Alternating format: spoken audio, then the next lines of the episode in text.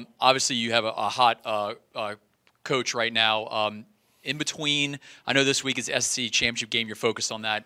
But from in between that and the recruiting, is there a time where you're going to sit down with Coach Brady and kind of map out what the future looks like for him at L S U, since there's a lot of programs that are probably going to be wanting to speak with him? We'll step ahead. I think we're in good shape. Joe's, Joe's, you know, you want that. You want that with a lot of uh, your assistants. You want them to have uh, a lot of success and go on, but we're going to compete. Yeah, no, we have a plan in place, and uh, I think we're in good shape.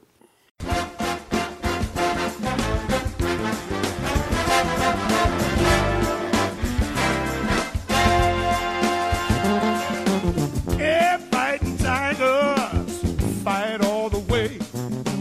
Hey, fighting Tigers. Hey, everyone, welcome to the latest edition of Hey Fighting Podcast, the official podcast of L S U football. I'm Cody Worsham, digital media reporter for L S U Athletics. Got a great episode for you today. Jacob Hester came by, and we had a great conversation. But by far the best podcast of the year that me and him have done. Dove deep on some stuff. Dove deep on Joe Burrow and uh, and the offense and the defense's improvement against Texas A and M. So definitely check out the entirety of that conversation. The clip you heard at the beginning there, Coach O talking about Joe Brady. I just wanted you to keep that in mind because me and me and Jacob talk about that in the episode. Wanted you to have some context for that as well. One thing also to clarify from the episode, we talked at one point about Clyde Edwards-Helaire and the number of snaps that he's played this season. I was correct. It is five hundred ninety-one snaps. Uh, keep that in mind. That's around the thirty-minute mark. That's the sixth most. Sixth most. That's a, man, that is a mouthful. That is the sixth most snaps among Power five running backs. So, Um, we, we talk a little bit about Clyde and his workload and his durability. Just to give you some context, that stat was correct, five hundred ninety-one snaps. And uh, to give you some more context, it's the sixth most against uh, among Power five running backs. So uh, without uh, further ado and more stumbling over my own words, uh, let's go ahead and throw it to the interview with Jacob Hester. Don't forget, please subscribe, rate, and review, all that fun stuff. All right, enjoy this conversation with Jacob.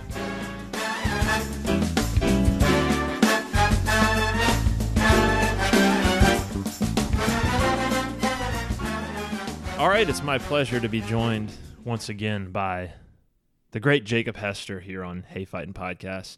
Jacob, uh, I want to get into a lot of stuff with you today because uh, it's it's a busy time of year. Uh, it's an active time of year for L S U, but I want to look back at A and M first and use that as a platform to look ahead to Georgia um, because I think we learned a lot about this team on Saturday, particularly defensively, but also kind of offensively. Before that, though, I want to talk about kind of the bigger picture stuff, the iconic image from Saturday night, Joe Burrow running out from the locker room onto the field for the last time in Tiger Stadium. It's an image that our video team captured incredibly. It's an image that's going to stick with everybody for a long time. As a guy that's been there, that's been through the senior day process, a lot of times senior day, I'm up in the press box. No offense to all the seniors. I go get a cup of coffee. I go use the restroom. I get my third trip through the buffet and the media food. And, you know, it's just not that interesting usually. It's ceremonial. This had a different feeling to it. This was an iconic moment. What was your perspective on it? Look, and I think you're exactly right. I think that during senior moments there at the end when they run out and they give their mom a rose and their dad a football or whatever the case might be, and it's no disrespect, but, you you know, you pay attention to it, but it's kind of half-hearted. Mm-hmm. And, you know, you you you want to make sure that they go out the right way and all those things. And, again, you don't want to be disrespectful. But even me as a former player who I've sat through a couple of these things, I made sure that I was there when number nine ran out of the tunnel yeah. for the final time. And it didn't even have to do, like, obviously the jersey, and I was in the locker room, and there it was really a small group that actually knew this was going to happen. His brother didn't know. I was, I was talking to his brother, and he had no idea. I, I think maybe his parents knew. But you're right, it was a very, very small group. And so I find out about it, you know, a little bit before it actually happens. And, you know, I'm always in the equipment room. That's why they gave me an L S U equipment sweatshirt, because they're going to put me to work as much as I'm in there. But, you know, I, I heard about it. And then just hearing Joe talk about it as he's kind of getting ready to do it, and something he wanted to do for the people of Louisiana, and him coming from Ohio and understanding that the crowd would, would love him going out there with the E A U X, because we all know what that means, you know, from people from Louisiana. And him, he he, he wanted to do it the right way. Mm-hmm. He wanted to make sure that it was the proper way to show that he's appreciative of the crowd. And he could have come out there with his, you know, normal nameplate on the back of his jersey, and he probably would have gotten the loudest ovation we've ever heard. For sure. And it was to that point. There was nobody sitting down. And even for the big-time players, I remember, in, you know, my senior year, you know, of course, Flynn and Dorsey, all those guys got big-time big-time receptions, and um, it didn't compare to what Joe got. I no. mean, Joe, before the nameplate even showed, I mean, he everybody's out of their seat just, just, you know, for fans to show their appreciation. But when he pointed to the back, that's one of the loudest non-football moments that I've ever heard, probably the loudest non-football yeah. moment in that stadium, and it rivals some of the football moments, and the place goes crazy. And I'm getting goosebumps again just thinking about it. Like, it's like an instant goosebumps thing. And just the mentality of not only Joe but the team kind of leading up to it, and, and being around the team the entire day, that was just like a feeling like it doesn't matter who you're playing. They could be playing the seventy-two Dolphins here today in Tiger Stadium, and the seventy-two Dolphins are going to, to go down with their first loss. I mean, yeah. that was the kind of feel that it had. And so it really just put a bow on Joe's short career here. I know it was only two years, but for him to do that, and I've told Joe this two different times, as a former player who's from the state of Louisiana, who L S U means literally everything to, I appreciate you for coming in here and buying into everything that Louisiana has to offer. Mm-hmm. For you, you know, saying, you know, I'm from Ohio, but I'm going to buy into every culture, everything that means to be an L S U Tiger. It means a lot to us former players. And I tell, you know, I tell guys this from all the time when they come from out of state, like, thank you for doing it. But the way he did it, you know, to be a total Ohio guy, mm-hmm. I mean, to grow up in Ohio, to lead Athens to a state championship game, to play at Ohio State, and then to come to Louisiana, I mean, it's truly remarkable. If you sent the movie script to Hollywood, they'd be like, nah, this is too unbelievable. We're not doing it. That's the biggest thing that I've learned throughout this entire process of reporting on Joe and the That's Joe series is, one, it's like it's just too well scripted. Like, the fact that this is a detail that I'll never forget. Uh, I'll be on my deathbed telling my grandchildren about this. But Joe goes in third grade, and he shows up for football, and there's an open spot at quarterback because the third grader from the year before, who's going to be in fourth grade, it's a third and fourth grade team, decided not to play football. Okay, that's interesting. Joe's a sophomore, a sophomore in high school, getting ready to play his sophomore season. He's going to play wide receiver and defensive back.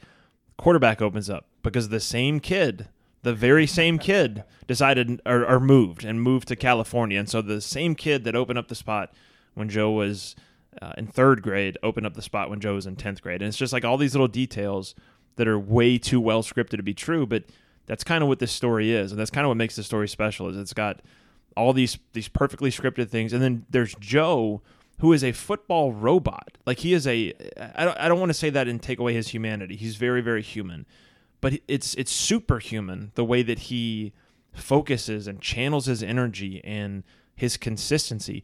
He hasn't had a single game this year under seventy percent completions.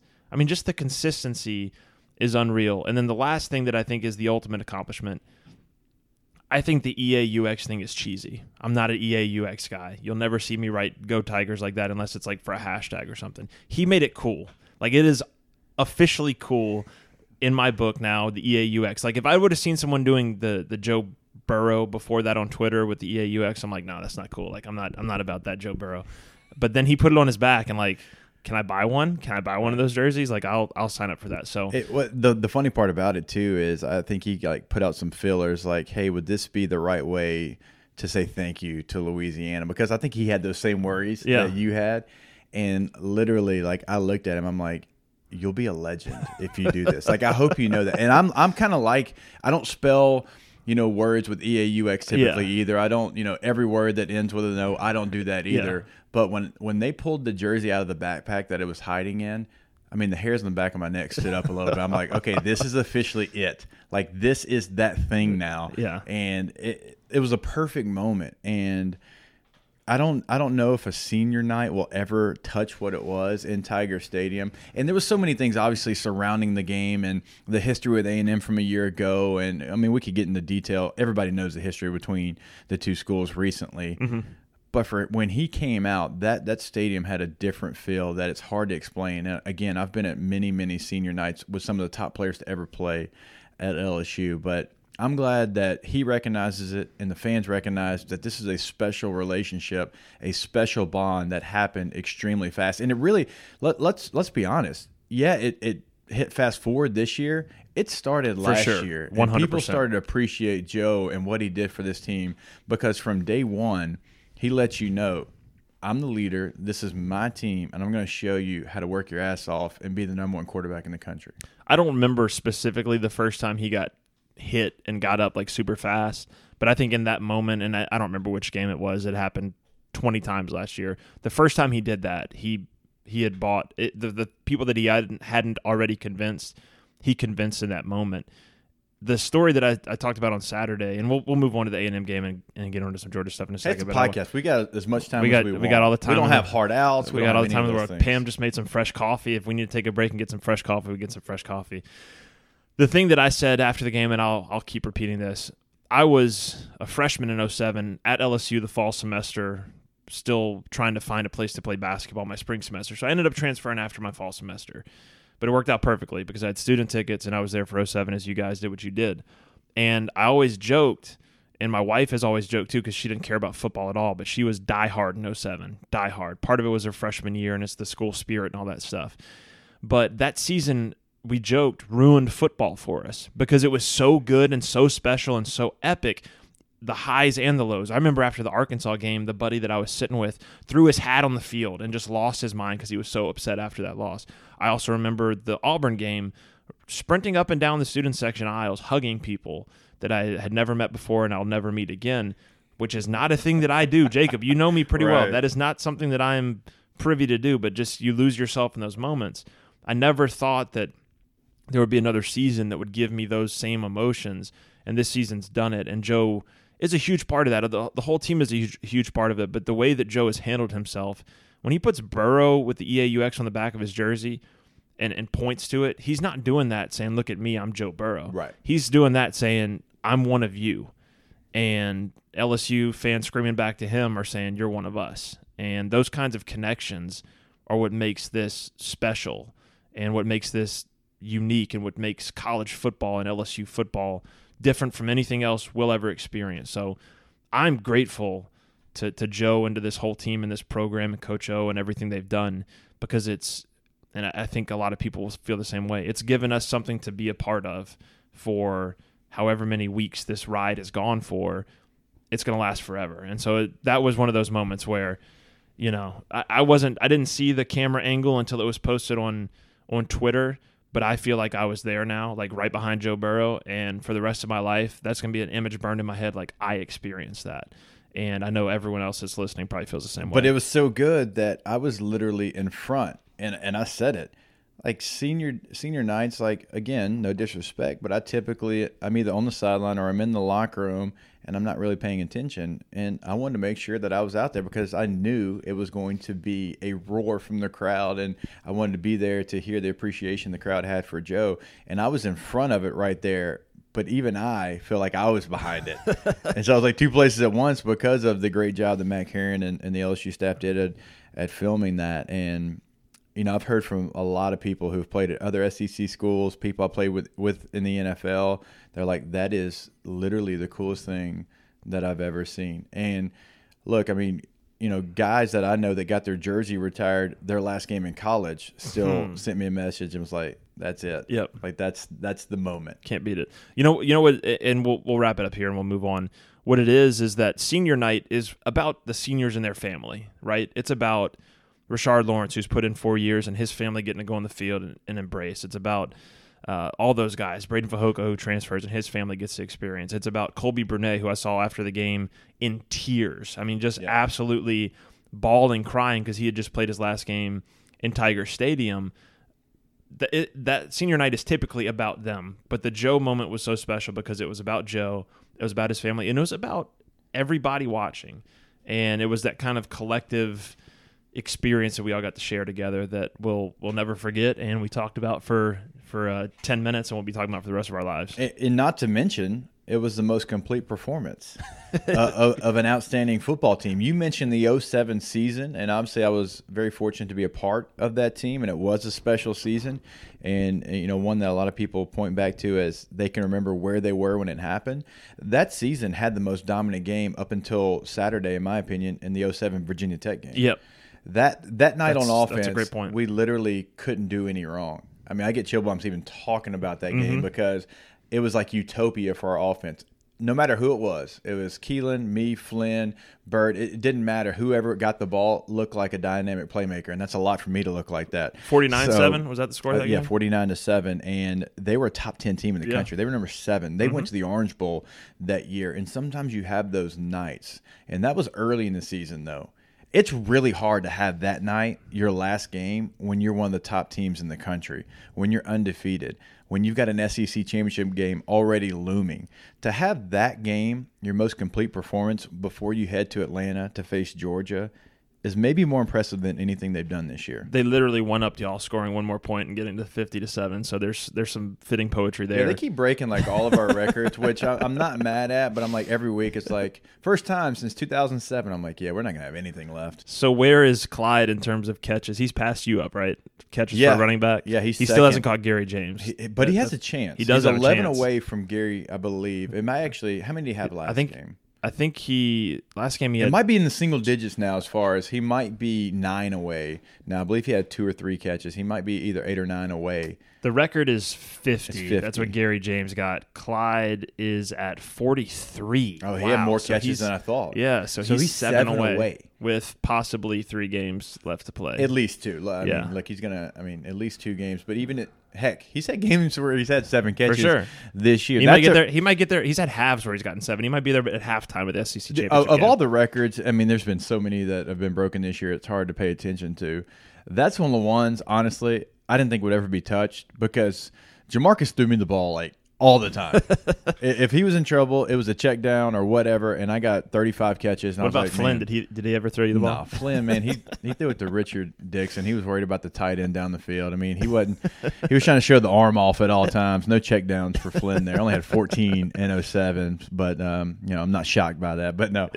Uh, fifty catches as a running back. Yeah, it's crazy. And Eddie Fuller had thirty-eight, but Eddie played kind of all over the place. Yeah. I mean, Eddie was a receiver, running back. He was. I think of him as a receiver just right. because of the eighty-eight game. Just because he lined up kind of yeah. everywhere. Yeah. So fifty by a running back, and that's at any school. But a school like L S U, I mean, there's a, there's a couple of years where the running back was M I A in the passing game. Yep. Uh, that's one of the more impressive stats to be able. And Joe, and I heard them talking on the sidelines, and the relationship those two guys have, and I know we're going to get into Clyde a little bit later, but the relationship they have, I heard them talking on the sidelines, and Joe was talking to Clyde, and he knew exactly where he was going to be. And he said, you know, I couldn't really see you, but I knew you were going to be, and I knew – and he wasn't trying to be funny. He's like, I, I know, you know, how tall you are, and I knew where I had to throw it, mm-hmm. and didn't even see him, but knew he was going to be there. Yep. And that might sound crazy, and it might sound reckless, but when you have that chemistry, when you have that trust – when Darren Sproles was in San Diego with us, Philip would throw it to a spot because he knew number forty-three was going to be there. And he knew number forty-three was going to do what he was supposed to do. Mm-hmm. It wasn't going to be a, a, a M A, a missed assignment. And when you have that, man, you're talking about a quarterback that can just throw it to a spot and those guys there. That's the ultimate chemistry. Well, I mean, you know, I don't mean to make this a basketball podcast, but like anyone who's ever played pickup basketball, if, if you've played high school basketball, you know there's guys that, okay, that guy's going to be on the wing. Like, if I drive in the paint here, he's going to be on the wing, and I can just throw it there, and he's going to be there, and he's going to knock down the right. shot. Or, you know, if you're playing with Marlon Taylor on the basketball team, I know I can throw it to the top of the backboard. He'll go get it. It's the same way with, with football guys, and probably even more intense because there are so many more factors and so many more variables with twenty-two guys on the field as opposed to ten on the court. That that kind of chemistry, like, it may sound trite or it may sound cliche, but it goes a, a long way. And I think that's – You always, you know, before the season, I talked about the second-year bump with Joe Burrow. Okay, I didn't expect this kind of second-year bump. But that's part of the reason you get a second-year bump is because you've got guys that have played together for so long. Why do you think Joe Burrow threw to Justin Jefferson so much last year? They worked together all summer, and he had so much more chemistry with him than the other guys. Well, all the other guys worked with him this summer, and now you're seeing uh, seeing that benefit pay off. And also within this year, and it's a great point you made because it seems like that's changed. Like, there's been points in the season where Terrace Marshall was the guy you mm-hmm. probably trusted the most. Mm-hmm. And then Jets, obviously. And lately, obviously, it's been Jamar Chase and, and Clyde. And it's been Thaddeus Moss. You look at the Mississippi State game. And, you know, they had a plan to get Thad involved. And it just – that's impressive when it's been somebody different. Yep. That he has that trust, he has that chemistry. And because that doesn't go away. Like, when you have that chemistry, you have that trust, and you build it with multiple people, like you said, because they worked their butts off this summer together. I mean, deep, what? Are, what? How's the defense going to be right? Yep, that's that's something that, you know, as as the next guy takes over for Joe, and I don't want to get too far ahead here. If it's Miles Brennan, um, I don't want to get too far ahead, but that's going to be the first step. You have to develop that, because once you develop that, my dad, who's a basketball coach, always put it this way: um, there's there's four different levels. There's unconscious incompetence. That means you're you're bad and you don't know it. There's conscious incompetence, which means you're you're bad but you know it, which is yeah. progress. Then there's conscious competence, where you you know you're good, but you have to think about it. Okay, that's where Joe was last year. He was good, they were good, but they had to think about it. They had to think, right. I make my read. Okay, now I got to get it to. Okay, and he only had that little bit of unconsciousness with, with Jets. He he would yeah. know Jets is going to be here. He's going to be my safety guy. This year, they're at unconscious competence. They're good. They don't have to think about it. And they had that foundation from last year. They took the next step up. And that's why, you know, you, you said it's been a different guy different, every game. That's because now Joe can, and he's he said this to me, he can now look at the defense, see what they're doing, and know instantly where to go. And he doesn't have to think about, oh, Clyde is, you know, Clyde likes it here. He just knows that intuitively, yeah. and he can just put it there. And that's why this offense looks so effortless. Uh, that's why it looks so easy. It's not that easy, but they've right, they, they've put in they've put in the hours of work to get to that level. And so whoever's next, if it's Miles, if it's whoever, um, they're going to have to develop that foundation first to make it look easy. And, uh, and and Joe's put in that legwork. His receivers have put in that legwork. The line's put in that legwork to protect for him, and uh, and it's it's paid unbelievable dividends this year. I mean, again, all the stats. It's hard to pick just one, but one you've already mentioned. Never been under seventy percent completion percentage this year is ludicrous.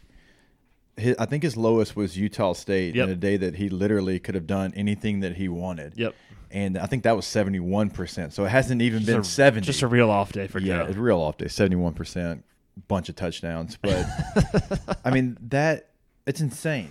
And, look, I mean, and you're not picking on the next opponent because you know I think a lot of Jake Fromm. Yep. And preseason talk, I mean, I thought Jake Fromm didn't, didn't get his due. He's had like four games in a row where he's been under fifty percent yep. just to kind of have a comparison. And so – the seventy-one percent being your lowest is, I mean, it's almost like cheating. It's like stealing. Yeah, I was, I, I, I tracked this stat yesterday, and we'll we'll move on from Joe and how amazing he's been and how he's about to win the Heisman. And he's the best quarterback in the country and maybe the best like Heisman-winning quarterback in history. We'll get into some of that stuff later in the week in different situations. But his, I was looking at his streak of incompletions. I think this stat's been around. He's thrown incomplete passes on consecutive attempts just eighteen times all season. And only four times has he had three straight incompletions. And that, that doesn't even factor drops and batted balls and all that stuff. So consistency is insane. Uh, it's been unbelievable. When he has back-to-back incompletions, we kind of start looking around like, what's going on here? I, I'm at the point now where, like, if he starts, like, six of eight or, like, God forbid, six of nine, I'm like, okay, is, is everything okay? And then all of a sudden he hits, like, fifteen in a row, and you kind of forget, and you go back in your own world.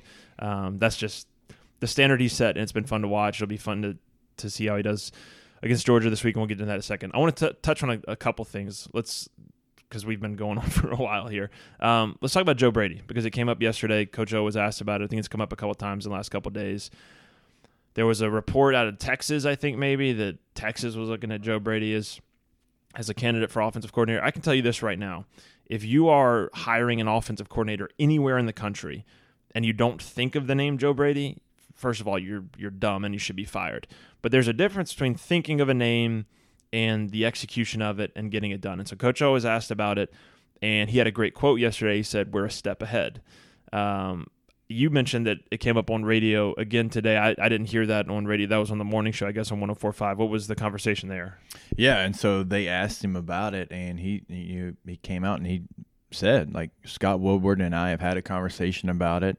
Uh, I believe he said that a plan is being put in place right now was the actual quote that he said on O T B this morning.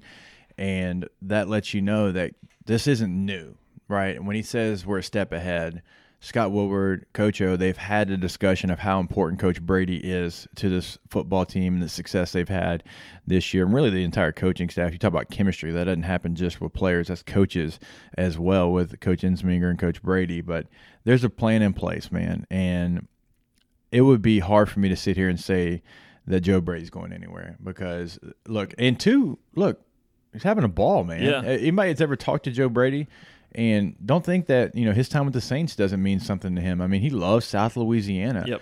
And it would have to be just a different scenario than any other college O C job. He's not leaving L S U for a college O C job. And so I don't know what his end goal is, mm-hmm. what his aspirations are. But if it's in college as a coordinator, it's going to be at L S U. Yeah. I, I Look, I, I don't want to speak for Joe. I don't want to speak for Coach O or, or Scott Woodward or any of those guys. I don't have any insight onto what the future is, but the fact that Coach O's coming out and answering it that way, that we're a step ahead, that gives me all the confidence I yeah. need that they're... Because if it was nothing, as you know, it'd be like, we'll worry about that after the season. Yep. That would have been the quote, but it wasn't the quote because there's already been discussions on, okay, what do we do here to make sure this thing stays the same? Yep. There's a level of confidence there coming from, from Coach O that if he's confident, I feel pretty confident too. And uh, I look, I can't talk about Joe Brady without... The uh, I think it's required at this point. If you talk about Joe Brady, you have to give credit to Steve Ensminger too for the unselfishness, the job that he's done. Um, the the this is a this is an ego-driven sport and an ego-driven industry, and the it starts from the top really with Coach O, and it's pervasive throughout the program. The ability to set aside ego and sacrifice for the team, the one team, the one heartbeat, has been phenomenal all year. So uh, anytime I talk about Joe Brady, I got to throw Steve Ensminger in there because he's right. been phenomenal. Uh, we're going to get into the, the, the Georgia game in a second here, but I want to do two more things. Let's take a Clyde Edwards-Helaire victory lap because you and I were on this early, and I don't know if like I fed off of your confidence or I really don't think I did, though, because I remember watching the spring game and be like, oh, this dude's about to be a problem next yeah. year because they weren't checking down to him in the passing game. They were targeting him in the passing game. And I was like, okay, if this guy's going to be targeted in the passing game, that tells me something a little different. And then I remember last year against Georgia and what he showed in that game. And, you know, I, I just felt going into the season, I like the freshman backs. I like Chris Curry. I like the guys they have there. They're going to help, certainly.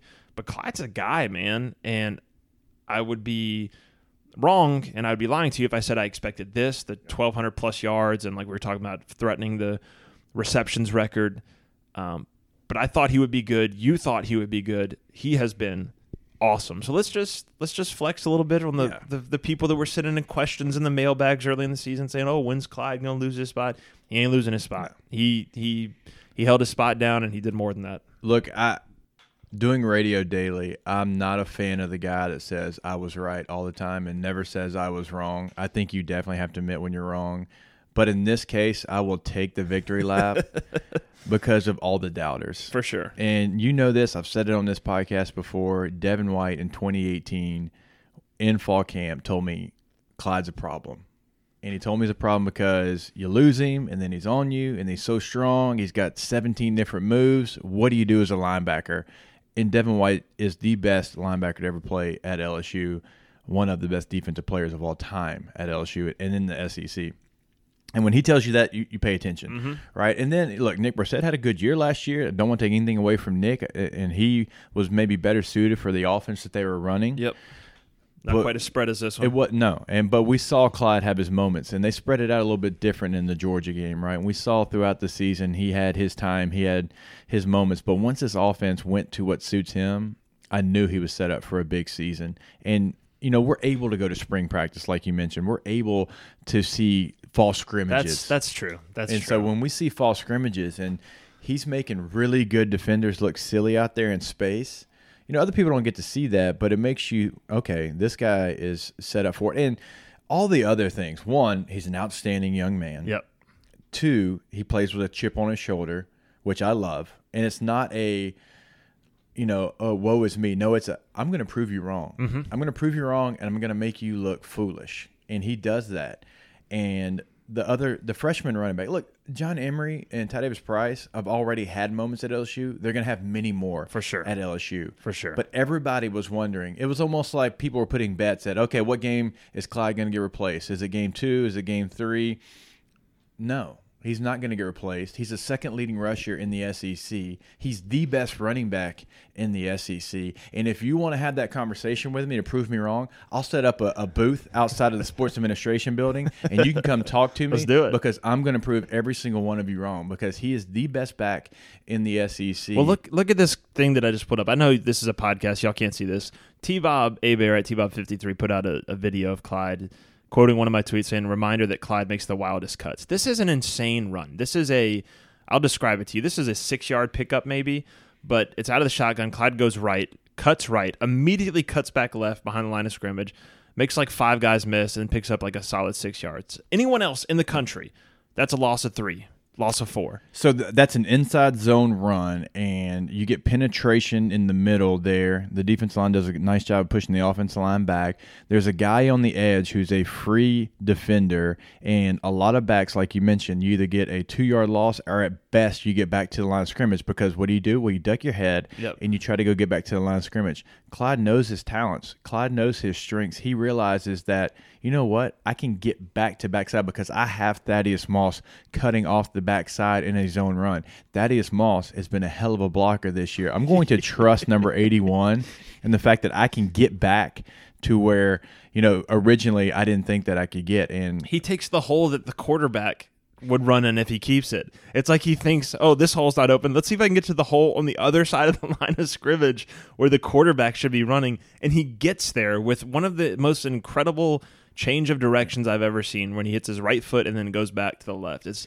unbelievable. And something, look, how many times we talk about he changes his running style in the middle of a game. The Alabama game, which, by the way, I'll remind y'all, should go down as one of the most legendary L S U performances, like individual player-wise. I hope we talk about it ten years from now. But he can change his running style in the middle of a game. If he spins and he gets them five times, he realizes on that sixth time, they're going to be ready for it, and yep, I'm just going to run over them, or yep, I'm going to jump cut, or I'm going to do something different. It's the same thing here. He knows, okay, it's not there. But you know what? If Joe would have kept this thing, this is where he would have tried to hit it. So this is what I'm going to do. I mean, it's – It's no, unbelievable, I can tell you, man. man. I always joke and say I didn't have this in my repertoire, because it's true, I didn't. There ain't many cats Nobody that have this, has in, this their in their repertoire, man. I don't know. I, I'm not a talent evaluator. This video's up to uh, – I'll put a link to the, the video in the episode description, since we've talked about it so much. This video's up to almost fifteen thousand views. I probably had one thousand of them. And if and I'm not a talent eval- evaluator. If I'm an N F L G M and I look at this run and I look at Clyde's body of work this year, I mean, he's – how many running backs in the country are ahead there's, of him on the draft board? Okay, so there's eighty running backs in the country right now that can, whatever the offensive line blocks, they can get those seven yards. If it's blocked for seven, they can get seven. Now, yep, there's some that can't. There's some that can't find the hole and they don't have that vision. Yep. But there's eighty running backs that can, if it's blocked for seven, can get seven. There's not many that, when it's nothing there, can get six yards, can get seven yards, and that's what N F L teams look for. What can you do that's not the given? Because I can go out and I can sign Joe Blow off the street at the running back position, yep, and he can get me seven yards if it's blocked. What can you do when nothing's blocked, when nothing's there, and Clyde gets seven yards? And we're not even talking about the character, and we're not even talking right about the pass catching and the blocking and the knowledge and the durability. That's not even any of the stuff that the we're... Durability, the durability. How many plays has Clyde Edwards-Helaire played this year? Look, there's been like four games. I'm going to give you that information. Because, I, because I've played the running back position, and I was very fortunate. When I was at L S U, we had a committee. Yeah. Now, I, I That's got, how it's always been at L S U, yeah, like the four I, horsemen every year. I was fortunate to get a, the bulk of the carries. I probably, you know, sixty-five percent of the plays, but... I always knew I had Charles, I had Keelan, I had Richard Murphy, I had Trenton Holiday. I had all these guys that could come in and give me a blow. And, oh, yeah, they're elite running backs as well. Now, obviously, you have two freshmen who are elite. But in this offense, in this moment, Clyde is the veteran running back who they trust, and his usage rate has to be through the roof. Yeah, this he's played three hundred forty snaps in, uh, in passing situations. I, I think I can just pull up his total snap count by clicking on this thing. five hundred ninety-one snaps, does that sound right? And that's how many games? I think he's probably played more than that too. This is probably filtered. Even five ninety-one. But though. five ninety-one is a ton in in uh, in twelve games. And the way this may just be the snaps that he's been. I don't know. I'll I'll I'll try to clarify that. But durability has been unbelievable. Um, okay, let's let's talk one more thing on the A and M game, and then we'll talk a little bit of Georgia. The defense uh, was on a different level, and me and my kind of dumb writer's brain, I want to chalk it up to, well, they wanted to get back at Texas A and M, and there was some revenge factor there, and they were more motivated, and you know they heard Kellen Mond's comments all summer, and they feasted on that. But there was something else going on there too. I mean, schematically, it, it looked like they were on point. They were flying to the ball. Um, it felt like they had found their identity, if that makes sense, the ability to bring in Mo Hampton at safety, get Grant Delpit closer to the line of scrimmage, Jacoby Stevens closer to the line of scrimmage.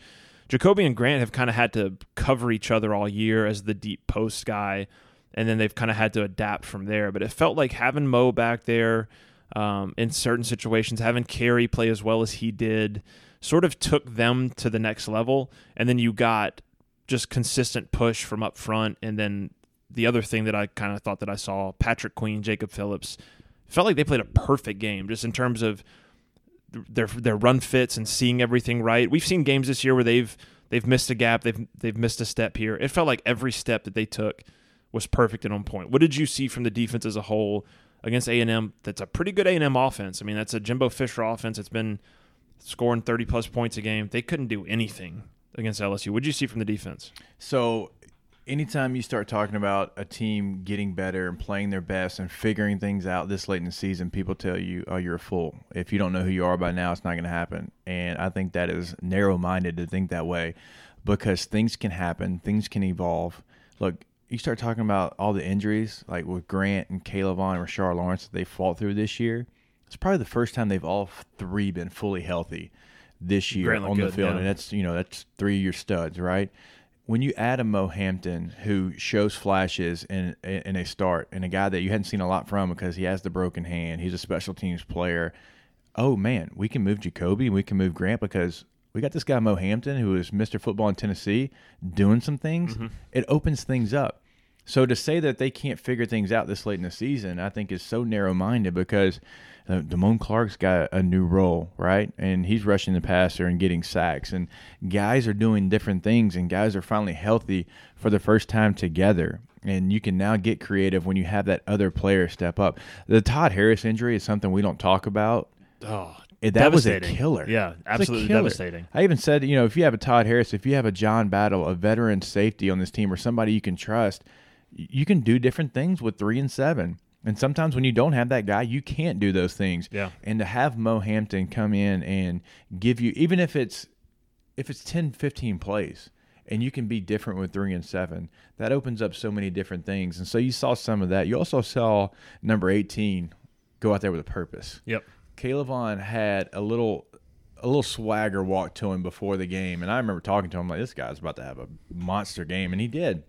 I mean, there was times they couldn't they couldn't block him. And credit to the games that they were doing. They were doing some different stuff, yeah. Some more inside rushes. And yeah. I can tell you, as somebody who who had to protect the quarterback, if you rush up field on me, I'll take that all day long. Yeah, that that to me is you did my job for me. Yeah. Now there's some speed rushers that can get on the edge and they can get to a quarterback. Marcel Brooks did it once. He did. Yeah. And I'm but I'm terrified of you going inside. I am absolutely terrified because if you get me going upfield. I'm not. I can't redirect. Mm-hmm. You got all the momentum. I'm. I don't know what you're going to do. You basically know what I'm going to do. Yeah. And it's almost like some of the most terrifying moments in, in my life are when I'm at wing on P P and Ed Reed, his pigeon-toed self, is lined up across from me. I'm like, oh man, this guy's about to be a problem. And yeah. You're terrified that he's going to go up and under. Yeah. If Ed Reed bull rush you, or if he went around, you're like, that's fine. But he was so good at getting you to go upfield, turn your numbers to the sideline, and going underneath you. That you tried to play that. And then when you play that because you're terrified of it, because you showed it on mm-hmm. tape, well, then the edge is going to be a little bit softer Takes because I'm yeah. leaning inside, making sure I take that inside away. And so the edge is going to be a little bit softer. You're going to have an easier time with that speed rush.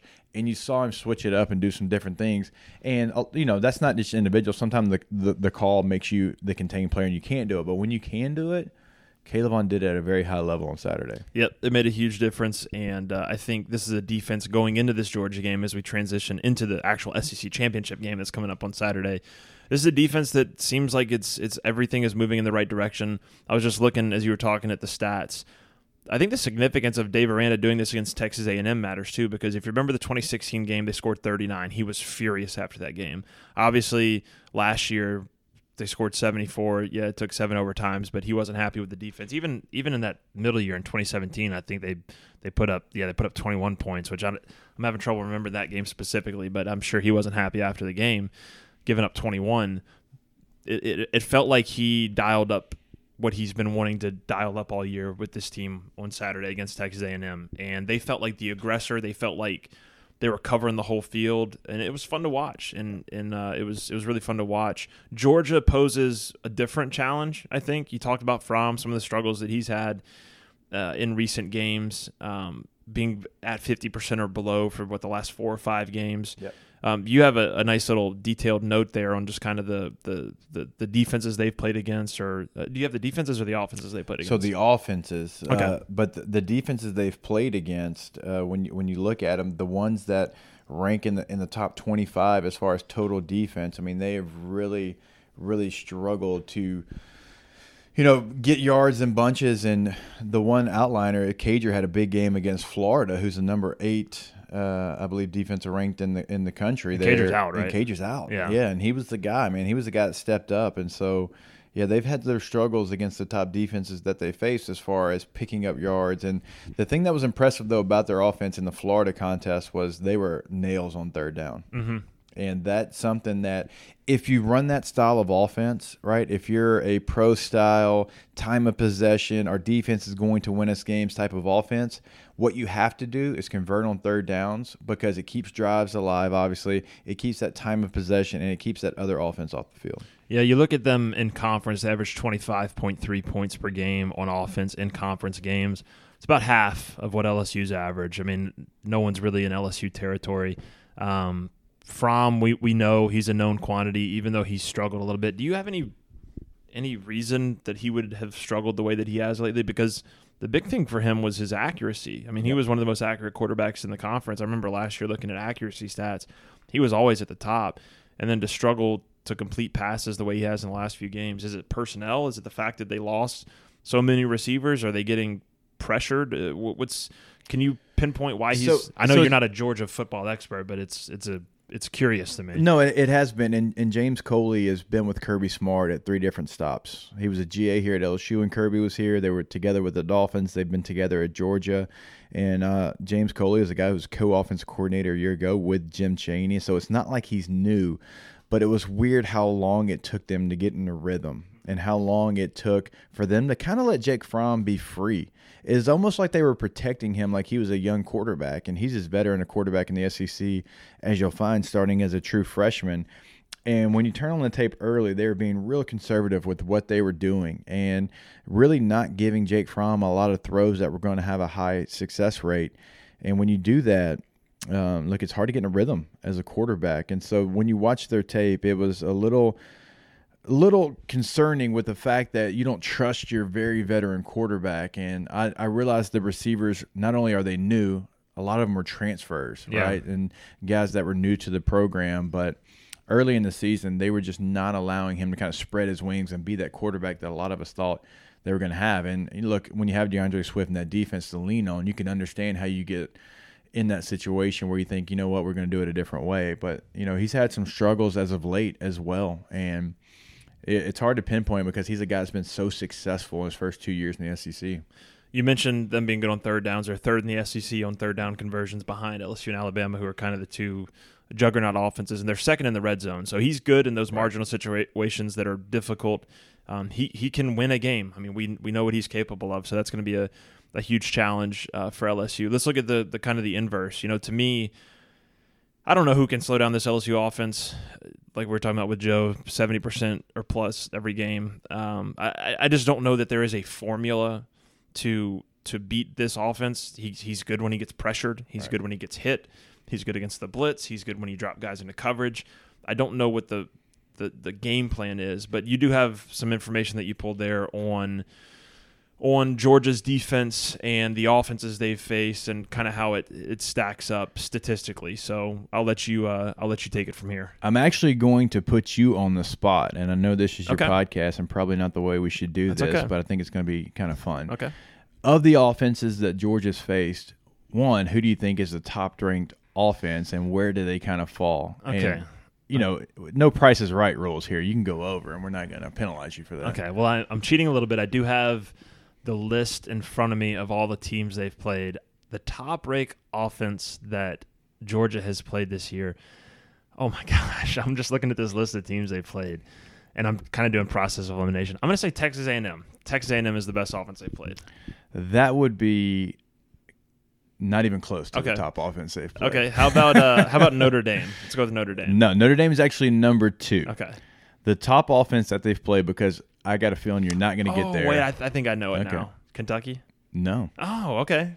Go ahead. Arkansas me. State at number forty-four is the yeah, top I've offense never they've faced. And look, I do think Georgia's defense is really good. This isn't a, me trying to take anything they've done away. We're going with total offense here, by the way. This is total. Okay. This is this is uh, total offensive rankings. So they were forty-three? forty-four. forty-four. Okay, so g- going into the L S U game, Texas A and M was in the forties, so they must have dropped oh, fairly significantly after. Did. Okay.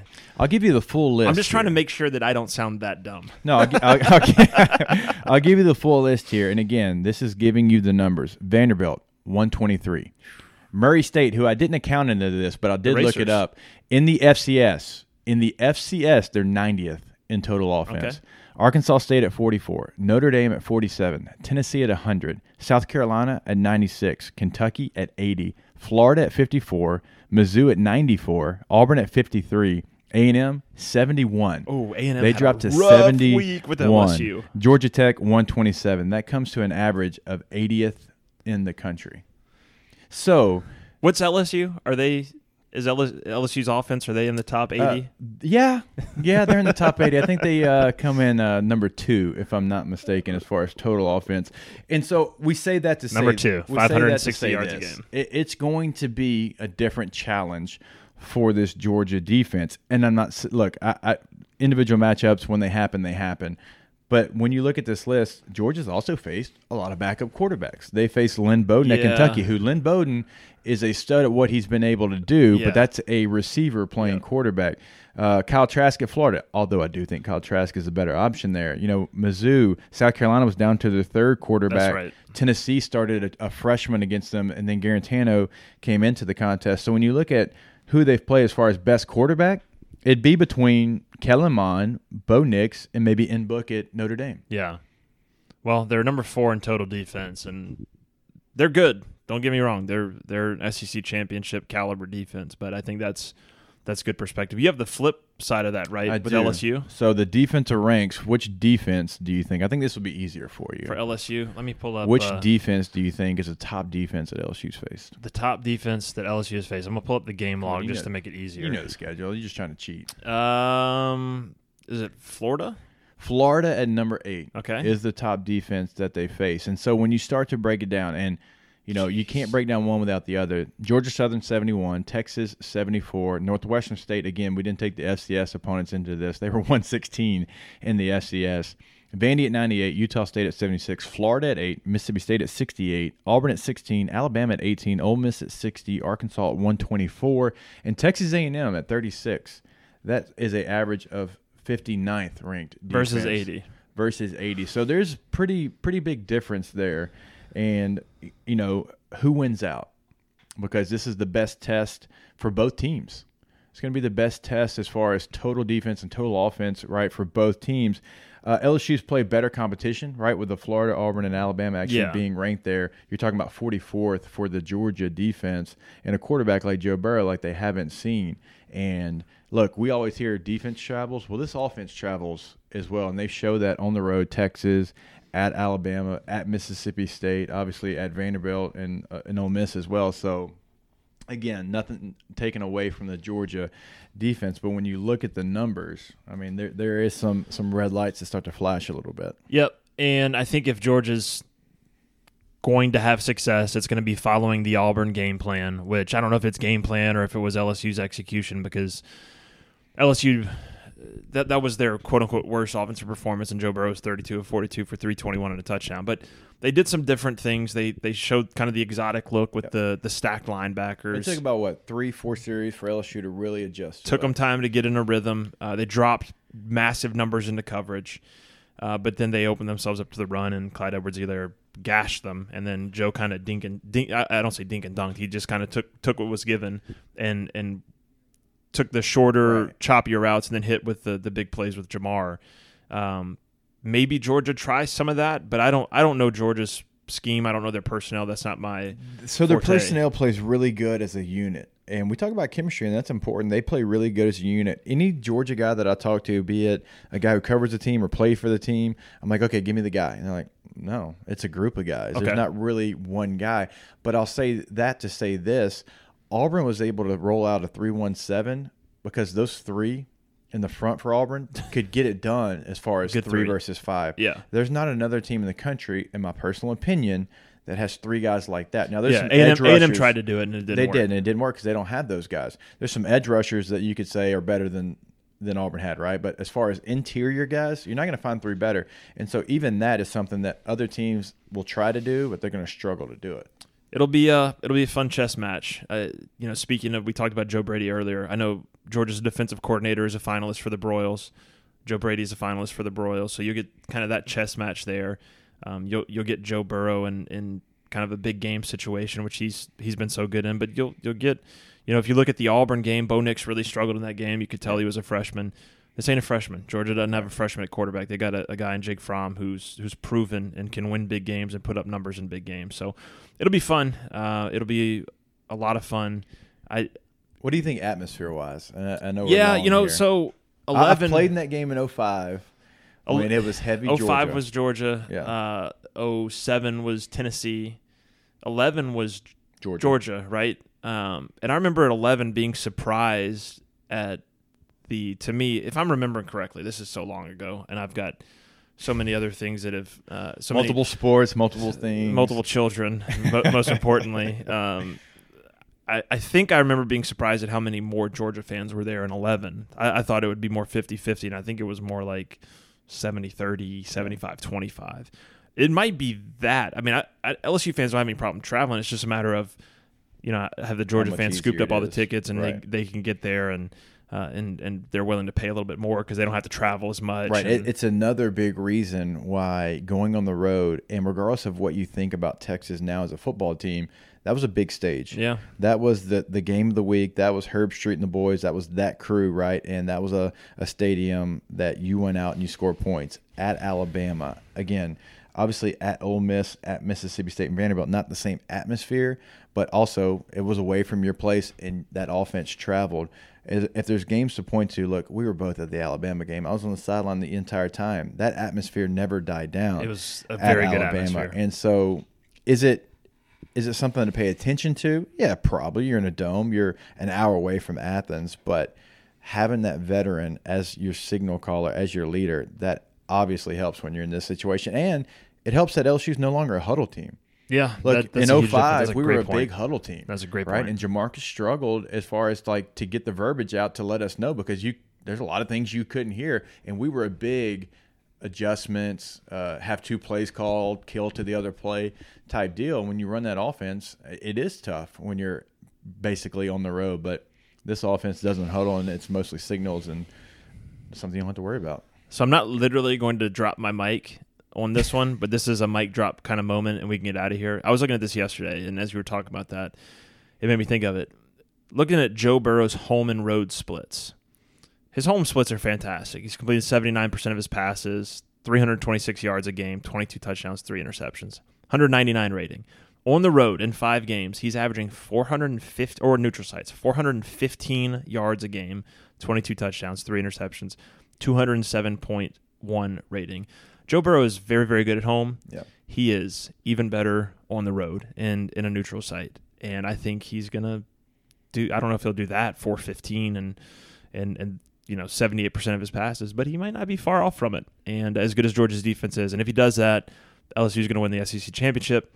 He's going to win the Heisman, and uh, it's going to be a fun month of December. So uh, hopefully that's exactly what happens, and uh, and we look smart once again. And that's kind of on brand for Joe Burrow, right? Goes into somebody else's stadium, is like, oh, you don't think I can do this? Okay, give me sixty minutes. We'll talk after. Uh, as a wise man once said, that's Joe. And uh, that wasn't a plug. But if you want to check out the That's Joe content, feel free to uh, to do that. Hester, we went for a long time, but I feel like that was worth uh, every bit of the fifty-two minutes that I've got here. We almost set a record. I mean, I know you've had an hour with That's Joe, but you had so much content. So That's I feel, Joe was an I feel hour. Privileged that, to be close to that. That's Joe was an hour and nine, um, which was uh, a heavily edited hour and nine too. But I, I probably could have cut it down a little bit. But this one. Once I add an intro, once I kind of add like the, you know, the little bells and whistles, maybe we'll get a little bit closer there. Uh, and uh, at this point, I'm just waffling, trying to stretch it out. So let's go ahead and wrap it up. Hester, appreciate your time, man. Hopefully next time we talk, L S U is uh, S E C champion and, and getting ready to uh, play somebody good in the college football playoff. Looking forward to it. Always a pleasure. All right, man. Like nights of old, we fight to hold the glory of the purple and gold. Come on, you Tigers. I said fight, fight, fight. Victory for, victory for, victory for L S U. We are number, number one.